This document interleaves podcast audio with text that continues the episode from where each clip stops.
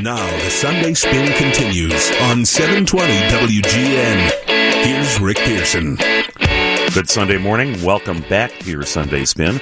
I'm Rick Pearson of the Chicago Tribune here in the WGN Skyline studio. And joining me on the phone is Illinois Senate Republican leader Bill Brady, Republican from Bloomington. Leader Brady, thank you so much for joining me this morning. Rick, good to be with you. How's uh, the weather in Chicago today? Uh, it's a little chilly right now, but uh, we're we're going to warm up, get close to forty. So uh, at least you've got all that wind blowing on the prairie down in Bloomington. yeah, we still have remnants of snow, so it's um, yeah, we'll all get a little warmer. Yes, we're all looking forward to a little bit warmer week. Well, I know uh, things warmed up in Springfield last week because it was the final uh, scheduled three days of the, the fall veto session, and uh, ended with a quite the surprise when. Democratic Senate President John Cullerton announced that uh, he would be retiring uh, from the chamber in January, uh, and uh, you know this is uh, he's he's been a fixture at the state house for forty years. Uh, was there any inkling this was going to happen? You know, John had talked a couple of years ago, I think, about potentially uh, the fact that his wife was getting tired of him traveling to Springfield and wanted him to stay at home more. And so I was a little surprised. Some conversations we had led me to believe he may stay through the next mapping process, but he um, uh, made the decision good for his family. As he said, there's several ways to leave the legislature, and on your own terms is the best. So my congratulations to him. Uh, not that we're we don't have you know session for now a break until January, uh, but does that kind of unsettled situation about leadership on the other side of the aisle uh, affect the dynamics going forward with the, the new spring session? Well, I think everyone would say the sooner the Democrats can come to their decision uh, being the majority party, the better they are, the better we are, uh, so we can at least address some of the pressing issues. So I, they'll um, they'll do what they need to do to bring themselves to a majority of uh, their members supporting one candidate or another, and and uh, I don't think there's a lot of division over there. Although there's a lot of people who would be interested in being president of the Senate. It, a lot of power comes with that position, and uh, it'll be interesting, to say the least, about watching as they uh, jockey for uh, the presidency. Well, let's let's talk about what did and didn't happen in the veto session. Uh, certainly, I think. The, the, the major uh, accomplishment, one that uh, Governor Pritzker had sought, uh, was the consolidation of uh, nearly 650 individual uh, pension funds for police and fire outside the city of Chicago, uh, merging them into two separate funds. And you know, I, I I had my doubts that this would ever happen, just given the the kind of turf wars that exist uh, in those in those local police and pension boards. Um, and and at one point it did look like it was going to get scuttled. Uh, when some language was added that the municipal league opposed. Um, but I think you know, all in all, this is probably a, a good positive effect moving forward for those pension funds. Oh, I think it will be, without a doubt. We've long thought that consolidation, uh, better investment opportunities will work toward reduce the cost of pensions, which reduces the property tax pressures, as well as leaves more money to support our first responders uh, who are actively working to protect our interests. There, may be some, you know, backseat quarterbacking years down as, as returns change, but overall, the efficiencies, the economies, and the ability. Uh, we we were we've worked on this for several years and there were, as always, you you know, the making of legislation is is not always pretty, and people try to stick their little things in to get their credit. But at the end of the day, we resolved ourselves to, I think, doing the right thing and uh, in, in, a bipartisan way for the interest of the entire state. So I, I was pleased with the outcome. Um, one thing that didn't happen, and, and, I was amazed, frankly, you know, sometimes when you're in Springfield and in session, you know how there's kind of that news bubble that, that everybody kind of gets trapped in. Uh, but one thing, and, and in fact, you even received a text this morning about uh, what happened to the daylight savings elimination bill. They've got all kinds of play all over the place. Funny. It's a, I guess it's an important issue to a lot of people. I I guess I've lived with going back and forth so often. I don't think that much about it. And, I mean, uh, seriously, it got it got all kinds of play up here in Chicago. Oh, oh, oh! The news media was all over it, even downstate, and uh, it just didn't seem to have any wheels. I, I haven't really studied the issue. Not that there's an in-depth study. I know there's some federal provisions and so forth. it's an hour. It's, it's an hour. That's yeah, I know, but uh, I, I don't know why it didn't move. But some good things did move. You know, I think we Republicans uh, joined our Democratic colleagues in making insulin more affordable. Uh, as you said, the pension bill. But there were some things that were very challenging for us this last week. The, the, the fact that the Democrats took a, a, a partisan position on ethics reform and failed to move measures that we felt were important uh, in terms of cleaning up uh, what's going on in Springfield right now with uh, investigations into Democratic senators' uh, offices and home, uh, indictments of other uh, Democratic senator and representative in the in the Chicagoland area. So we're we're trying to do what we can. But I, I must say, we ended on a very very sour note uh, with the grab of the Democrats to uh, remove the balance of partisanship in a commission and the failure to call meaningful reforms. So uh, we've got a lot of work to do in this area, and restoring public trust is so important not only to the people who live here, but attracting businesses and jobs to Illinois. What you're talking about is this task force, basically, uh, ethics task force to recommend uh, legislation prompted by some of these investigations. Um, I, I'm not sure exactly what substantive ethics legislation essentially passed uh, because. Yeah, really nothing. Yeah. We, we, had several initiatives that we thought were good. We introduced two weeks ago the opportunity to remove the legislature's ability to stop an investigation by the legislative inspector general, to allow that person to do that on their own. That's been thwarted, uh, at least until next year, as well as um, uh, uh, other lobbying uh, regulations and rules that, that we think were important given the state of affairs and the allegations that have been made uh, up in up, up in the Chicagoland area. Well, I mean, certainly, you know, one of the issues that uh, involves uh, a, a, House member, uh, Luis Arroyo, uh, for uh, lobbying local governments, and that seemed to be, you know, a no-brainer legislation to, to, to ban that aspect. And why it was thwarted by the Democrats, I don't know but uh, gives us some concern about how how real they are about uh, reforming the system. We're speaking with Illinois Republican Senate leader Bill Brady from Bloomington. I'm Rick Pearson. This is the Sunday Spin.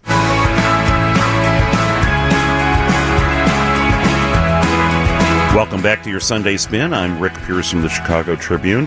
Joining me on the phone is Illinois Republican Senate leader Bill Brady from Bloomington. Uh, leader, one of the things uh, that had been talked about in advance, I, actually, I think it was your your uh, colleague on the House side, uh, Jim Durkin, described veto sessions as perhaps the most overblown uh, as far as expectations are concerned. Uh, but one of the things that uh, had been talked about going in was uh, doing something regarding the issues of vaping and uh, child use of, of, vaping, and obviously amid the concern over the, the health issues that surround that, and yet nothing got accomplished. True, and I think Leader Durkin's right. Uh, there's a lot of hype about created by lobbyists and media who are looking for something to talk about because we've been off from the General Assembly for the months of June, July, August, September, and much of October. So there's a lot of things out there, but but typically and traditionally those things are dealt with uh, in a more thorough way. The, the, as I said, these are important things. Vaping is important, and I think we're trying to wrap our arms around what we need to do here. Education is obviously important. Problems this is creating, particularly amongst our youth, and we're going to have to address this issue. I, I guess I still go back to the thing that bothers me the most is when you've got uh, members of the General Assembly who are under indictment, who are under investigation, who are under wire.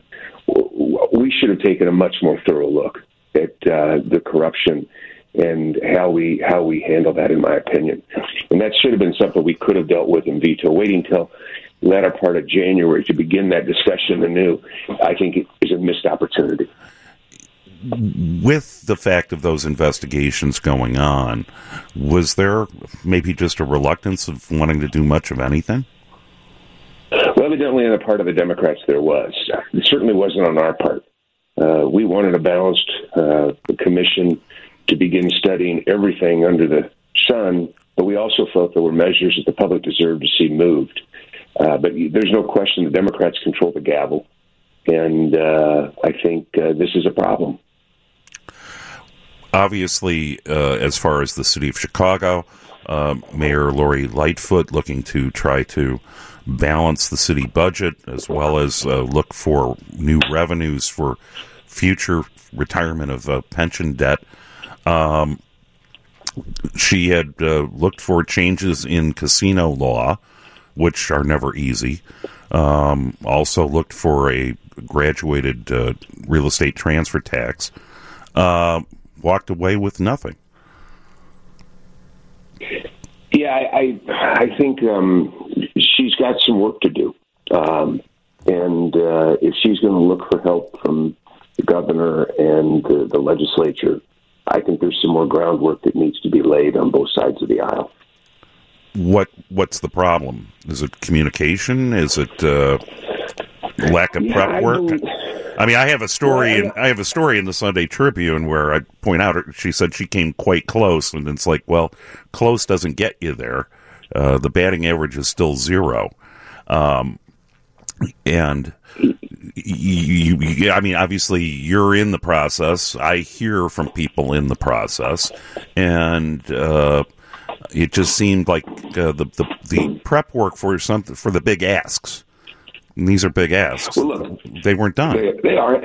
And look, she didn't. She didn't create these problems. She's inherited it. She's coming in as a reformer from from outside. Uh, I would say that some of the folks in her party look at that with a little bit of a jaundiced eye about what that's all about. I think she's got to build some relationships. I think she's trying. She was down in Springfield last week. I, you know, maybe been down in Springfield as much as any mayor in such a short period of time. So I, I'm not saying she doesn't have a game plan. I just think that there's more that uh, needs to be done. And you know, we those of us in downstate who, who believe Chicago is an important asset uh, to the uh, state of Illinois want to see it succeed and not stand in its way for any any political purpose or otherwise. Uh, but there's some work that needs to be done, and, and frankly, I, this takes me back to another issue that I think are, are really important. And, and, and one of the problems I think Chicago has downstate right now is is that the gerrymandered maps we have in the state have, have so lopsided the legislature to the left. And we're seeing more and more talk about dividing the state into Chicago and another state because I think people are frustrated about the policies that are coming out of Springfield because of the supermajorities that I don't think are reflective of the populace or population of Illinois. That's a problem she's got to deal with too, believe it or not, because you know, there's a huge anti-sentiment to Chicago downstate. Not that they need all the votes downstate to pass what she wants, but there's a huge anti-Chicago sentiment that makes it difficult for legislatures to say anything nice about Chicago. I, I'm not one of those. I, I believe that Chicago is a great city, and if not one of the world's greatest cities, in my opinion. But uh, I think there's a PR issue that needs to be dealt with. I think she can deal with it, and I think uh, she needs to. But it comes back to another major initiative of ours to root out what we think is corruption, and that is fair maps. Letting uh, independent bodies draw maps that'll be fairly representative of the makeup of the state, not gerrymander them to give one party a supermajority control and, and put those policies in place that are out of balance with the balance of the state of Illinois.